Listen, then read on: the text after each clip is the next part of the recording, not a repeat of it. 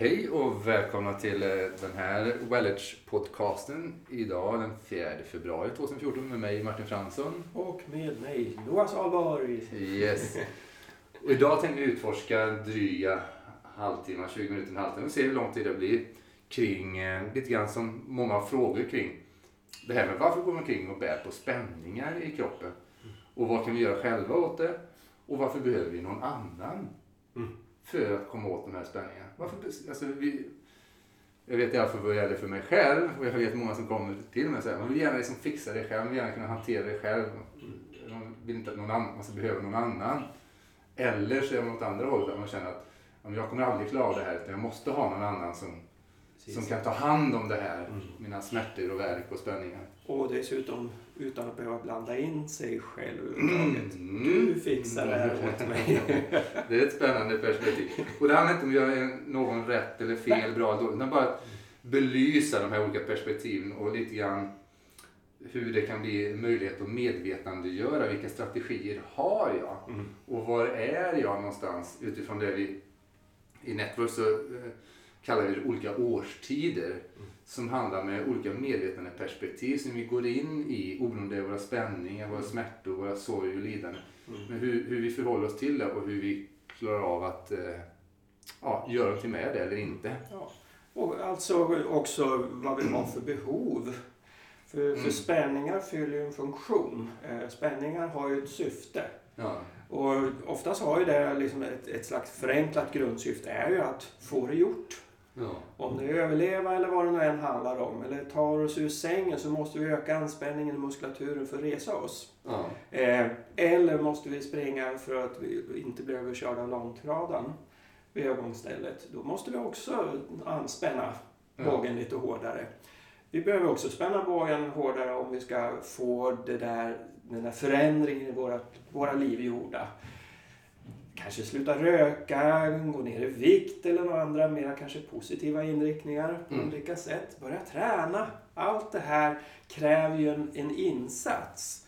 Och om vi gör den insatsen och gör den väl, då fyller den här spänningen precis den funktion den ska göra. Och så är det inget mer med det. Så i en ideal värld så skulle vi egentligen inte behöva gå omkring med mer spänningar än, än precis det som ska göra det, det ska göra. I den situationen man är Ja. just nu. Eh, nu ser ju sällan, så att säga, är inte världen så perfekt. Men, eh, och det kan ibland vara så att vi hinner bygga upp så mycket så att vi har svårt att överhuvudtaget se vad som är vad. Vad var den här spänningen bra för? Och vad var den här spänningen bra för? Vi, vi har liksom byggt på så mycket, vi kan inte differentiera. Och därför är det svårt också att eh, på ett enkelt sätt följa tråden om man säger så. Mm. Man behöver ibland lite utifrån perspektiv för att börja nysta upp i Mm. alla dessa trådar och se, eller in vad, vilken turordning behöver det tas. Mm. Mm. Och det är ju där vår assistens kommer in, men också varför vi jobbar med varandra och, och alla vi som jobbar med network, liksom att man ändå har någon annan som jobbar med en. För man behöver det här utifrån perspektivet. Det är en viktig anledning till varför man behöver någon annan. Mm.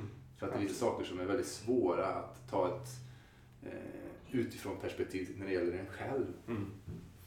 Jag bara fundera på en, en liten enkel liknelse, eller vad säga, en bild för hur man kan förstå lite grann vad som händer när, när det blir lite för mycket, när, när vi börjar bygga spänningar. Och det, jag brukar se ungefär den här bilden av en växeltelefonist Mm. som sitter och tar emot samtal. Det är en ganska stor eh, företag och eh, den här växeltelefonisten är ganska duktig. Så han, hon klarar galant av att det ringer ett visst antal per minut. Och de svarar och gör det den ska, kopplar det vidare och så ringer mer med det. Sen plötsligt börjar det ringa lite mer och då står den här telefonisten och börjar märka att jag hinner inte. Och vi behöver lägga några samtal på vänt. Och vad heter det, blir det lite lugnare, ja men då hinner man ju ikapp igen.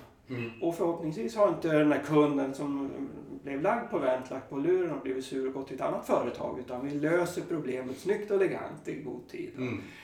Ökar ytterligare lite grann därifrån, då kommer vi oftast in i det här att det, vi tappar kontrollen över vad som ligger på vänt.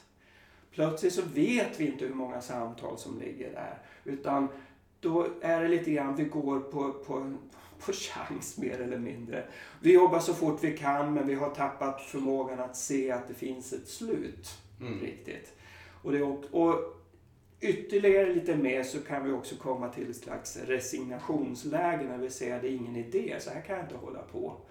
Och då tar man kanske ner tempot och, och struntar högaktningsfullt i att inte alla kunder får den service de, de är värda. Mm. Utan man nöter på och sen så är det inget mer med det. Men i den här processen så går vi igenom olika stadier hur vi förhåller oss till den här belastningen. Ja. Och som ibland också sen kan avspeglas i, liksom i, i vår kropp och, och, i andra situationer i livet. Så det kan vara en bild som ibland kan vara bra att ja. hålla i huvudet. Ja. För det är ju lite grann det att hålla i huvudet. För, att, ja. eh, för det finns en reflexmässig del utav det här. Och man kan prata om korttidsminne i andra sammanhang. Alltså komma ihåg de här sakerna och sen så helt plötsligt så har man tio saker man ska komma ihåg samtidigt. Men hjärnan klarar av fem plus minus två Eh, eller fem brukar man väl säga, plus minus, men någonstans runt sju max saker samtidigt som vi klarar av att hålla ordning på i vårt korttidsminne. Så fyra, fem, sex, sju saker som vi klarar av att hålla på och jobba med samtidigt. Blir det mer än det så, så faller någonting bort. Mm. Det blir ju satt på halt någonstans. Mm. Ofta som en spänning, en oavslutad eh, rörelse som var ämnad att leda till någonting mm. som blev satt på halt. Det är det jag skulle ringa eller någonting. Mm. Och på tal om det, i dagens DN, Dagens Nyheter, så var det ett par fantastiska artiklar just om hur vi kan hantera olika mycket bollar i luften så att ja. säga. Eh, och eh, de drog i artikeln ett väldigt enkelt exempel. Eh, en någorlunda god bilförare kan sitta och köra bil och upprätthålla en någorlunda vettig konversation med en passagerare. Men det ögonblick som det krävs lite mer liksom, tänk kring bilkörning, man kommer fram till en rondell, så blir 99% av alla som bilförare tysta. Ja. Då, då finns det ett utrymme för att liksom, hålla både konversationen och fokus på vägen och den liksom, eh, trafiksituation. Eh, så att egentligen så kan man säga på ett sätt det är egentligen bara en sak vi kan hålla riktigt bra. Ja. Eh, men vissa funktioner som vi liksom har fått in mer eller mindre i lillhjärnan som finns på automatiserat plan. Då med sådana plus någon medveten så kan vi klara lite fler. Men krävs det medvetna medvetet fokus så är vi egentligen otroligt dåliga på att göra mer än en sak i taget. Mm. Sen kan vi växla mellan några saker. Men det är egentligen att vi aldrig gör mer än en i taget. Men vi kan snabbt växla till en annan och snabbt växla tillbaks. ja. Och det påminner mig om det här, eh, det är många år sedan den gjordes nu, så det är intressant att göra en ny sån och använda fler personer. En liten fallstudie som man gjorde i, i Network Care just, där man tog en person som fick rulla på stortån, tror jag det var, med att den låg inne i funktionella magnetröntgen så såg man hur många områden som lystes upp i hjärnan. Alltså hur mm. mycket behövde hjärnan aktiveras för att göra den här verkligen mm. egentligen banala lilla rörelsen som ska inte behöva kräva så mycket.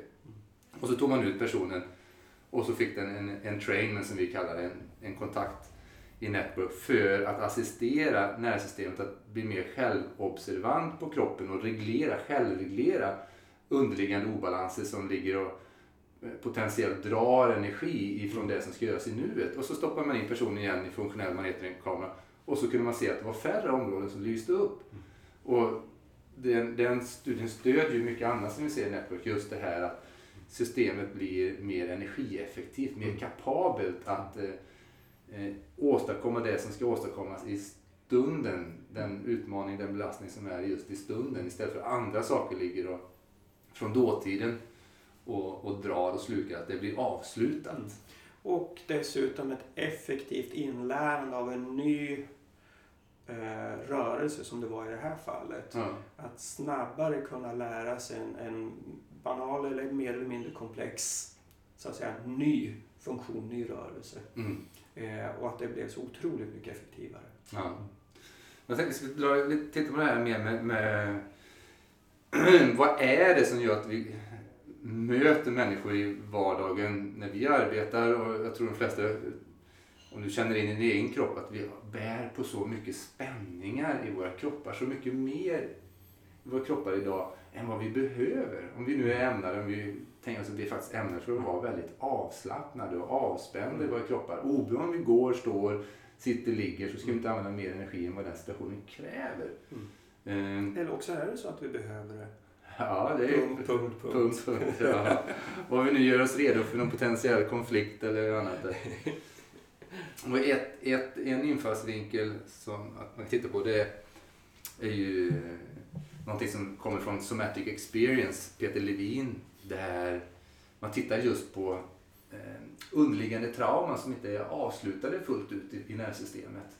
Det här att hur mycket av våra spänningar som potentiellt ligger kvar i axlar, i nacke, i ryggar, i olika kroppsdelar som handlar om att en del av nervsystemet har inte fullt ut färdigbearbetat någonting som hände. Vi kanske ramlade eh, på isen när det var halt ute och så hann vi inte med att både sträcka ut armen och parera oss och sträcka ut oss och parera den där snöbollen som någon kastade mot oss. Vi hann inte med att göra båda sakerna. Vi fick prioritera det ena. Mm. Och den andra initierades men vi hann inte med att avsluta det. Det vill säga precis som Loa sa, den här liknelsen med många telefonsamtal som kommer in på samma gång som ska växlas där i växelstationen. Man får liksom prioritera bort några saker mm. för någonting skriker högre. Mm. Och sådant har man då sett, vi ser ju det i vårt arbete, men det som är roligt att se det är att eh, även i andra traditioner, någonting som nu då får väldigt mycket uppmärksamhet, det här när man tittar på hur nervsystemet och kroppen håller kvar chock och trauma. Att man ser det här ifrån många, många olika håll. Det kommer mer och mer forskning som visar på det, både kliniskt men också neuroforskning som visar att vi ligger och håller på mm. spänningsmönstret till följd just utav att det, det kom för många eh, saker som skulle hanteras på samma gång. Vi mm. hann inte med att sträcka ut armen till exempel och stoppa eh, snöbollen och sträcka ut armen bakåt och, och, ta emot oss. Utan vi fick göra det ena men den andra har fryst inne. Så vi kan potentiellt gå omkring och bära väldigt många Snöbollar. Snöbollar, infrysta rörelser ja. som behöver avslutas, göras klara. Och det som är så fascinerande med att jobba just det här att hur djur gör det här i naturen. Det är ju att de skakar, darrar, skälver och så gör de antingen som stora rörelser eller bara som små mikrorörelser. Men hjärnan fyrar av samma områden som aktiverar samma muskler så som att rörelsen blir slutförd. Mm. Så som att springa sig i säkerhet. Jag hann inte springa mig i säkerhet och upp på berget.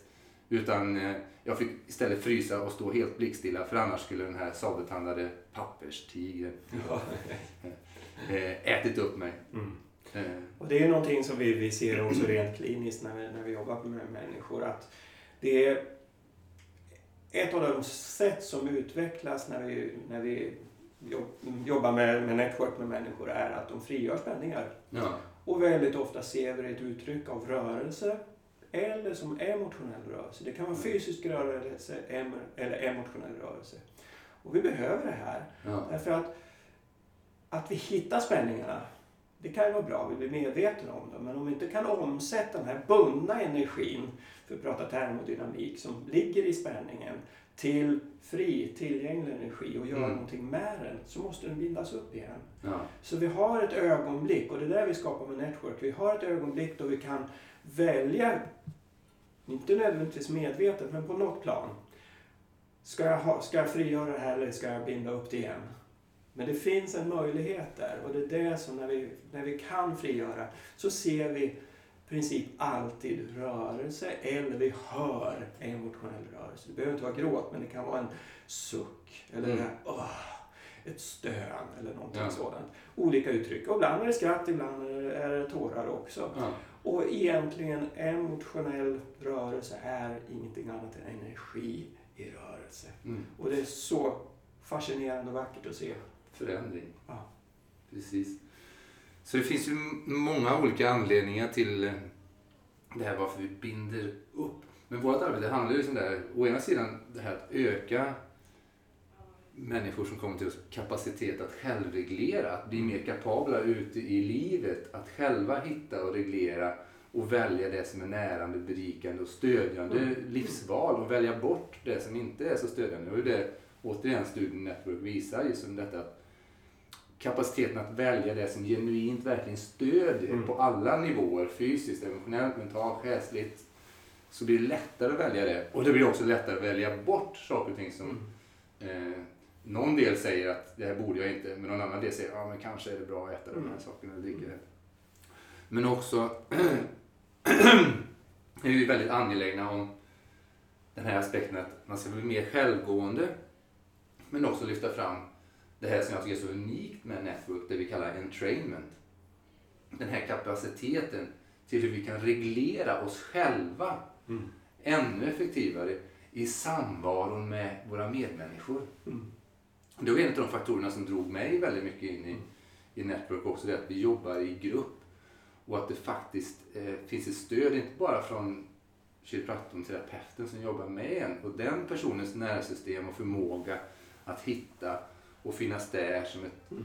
stöd i själva men just det att när jag har andra människor som ligger på bänken runt omkring eller om man jobbar med SRI och ligger i ett rum med flera andra så ger det ett stöd för vi är flockdjur Mm. och flockdjur är sedan årmiljoner designade för att reglera sitt nervsystem i samklang Mm. med sina flockmedlemmar. Precis. Och vi vill ju göra, gärna göra qigong i grupp, yogagrupp. Ja, Vi går på gymmet och sitter och cyklar i grupp Ja. på spinningpasset.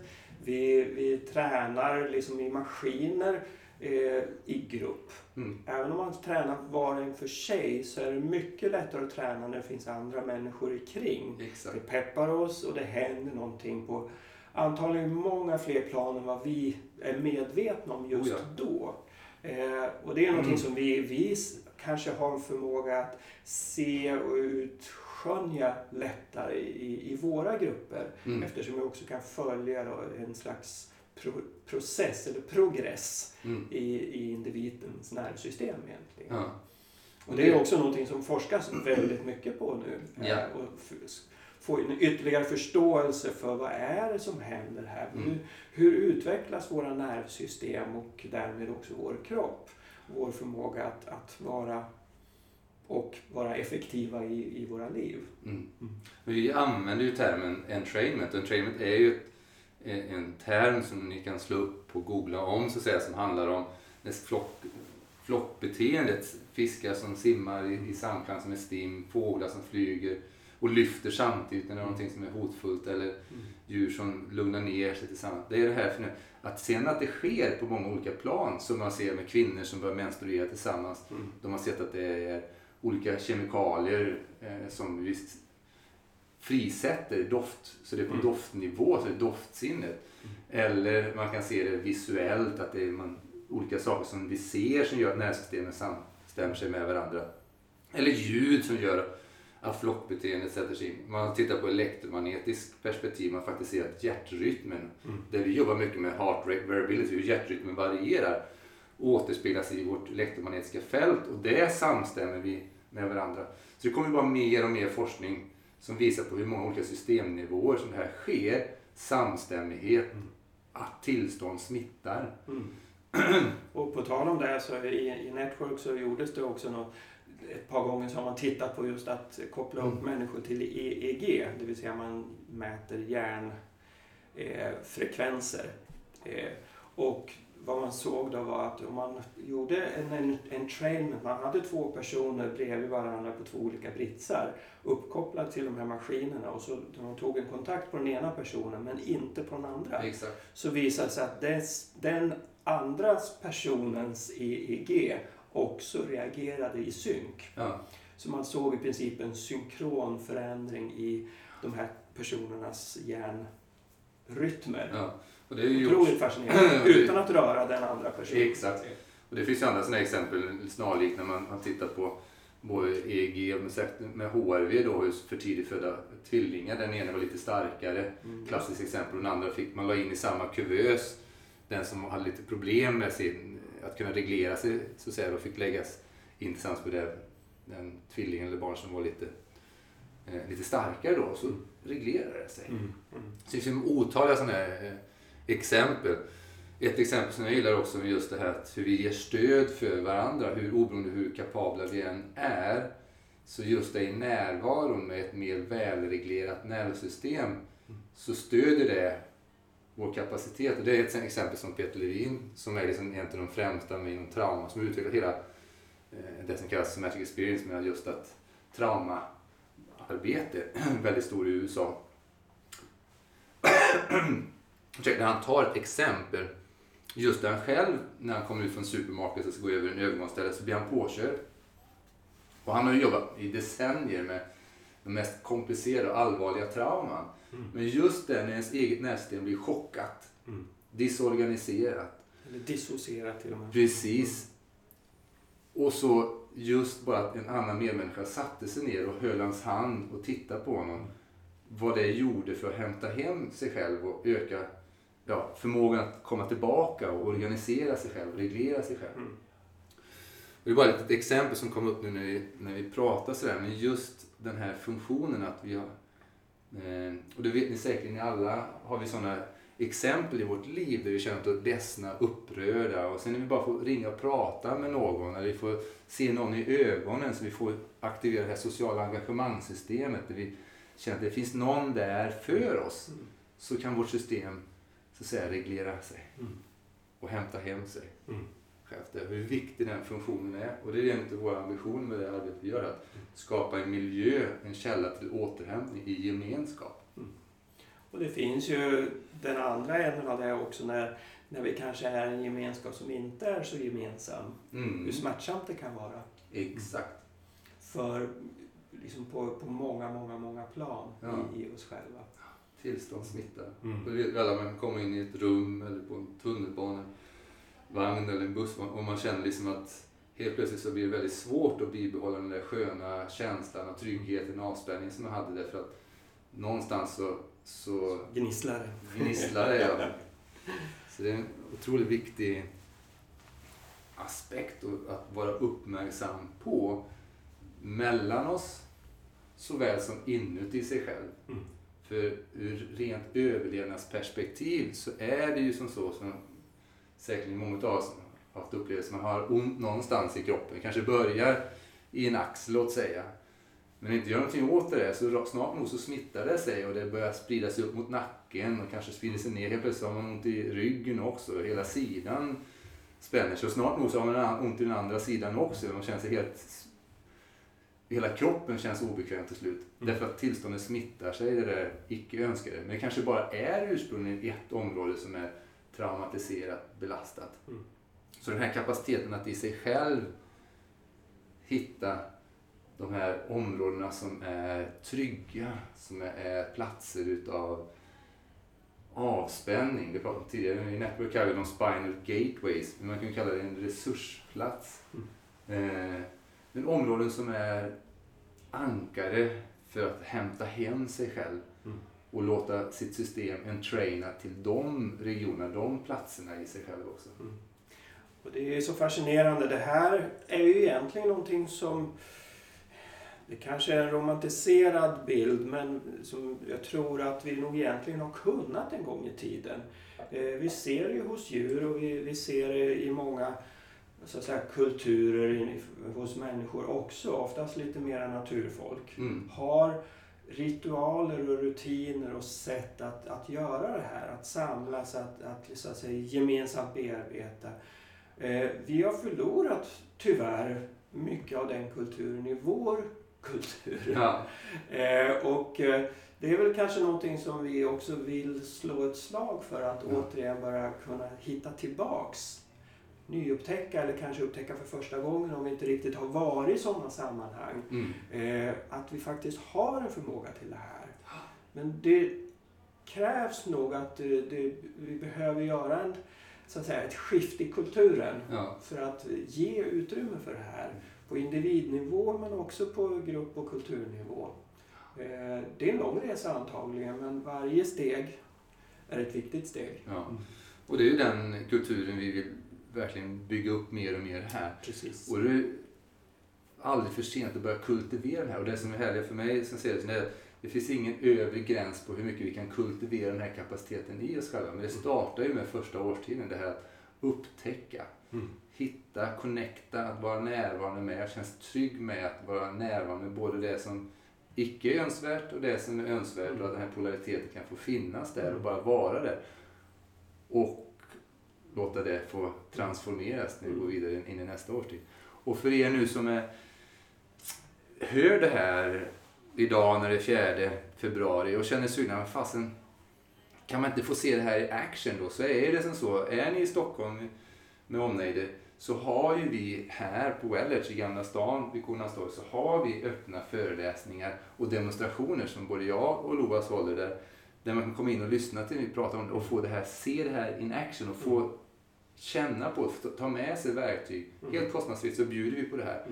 Och skulle ni vara så att ni är riktigt eh, sugna så har vi en after work nu på fredag, den 7 En kulturskapande eh, mötesplats. mötesplats. För att komma in och träffa oss och och folk som går här. Och liksom, vilken tid ungefär? från eh, 16, 16.30 är väl så. 16.30 tror jag. Ja, till eh, 19, 19.30. Så under där kan jag droppa in och komma in här och smaka på vad vi har att bjuda på och oss och ställa frågor och Mm. testa på vad vi har i vår verktygslåda lite grann här. Mm. Så, och om inte då så hoppas jag att titta in på vår hemsida wellers.se och se vad vi har att bjuda på. Förutom att lyssna på de här podcasterna så har vi videolektioner, utlagda olika artiklar. Det finns mycket som händer här också på Wellers, olika föreläsningar och seminarier. Så hoppas få se dig, Mm. möta dig, du som lyssnar. Och om du är långväga ifrån och inte uppe i Stockholm, oberoende, skriv kommentarer på den här podcasten. Skriv frågor till oss. Vi vill vara en dialog med dig. Vi vill att du ska vara en del av vår gemenskap. Och vi vill vara en del av din gemenskap. Det är så vi skapar kultur. Exakt. Tack för nu och eh, se fram emot nästa tillfälle vi får dela med oss mer till dig. Tack ska ni ha. Tack.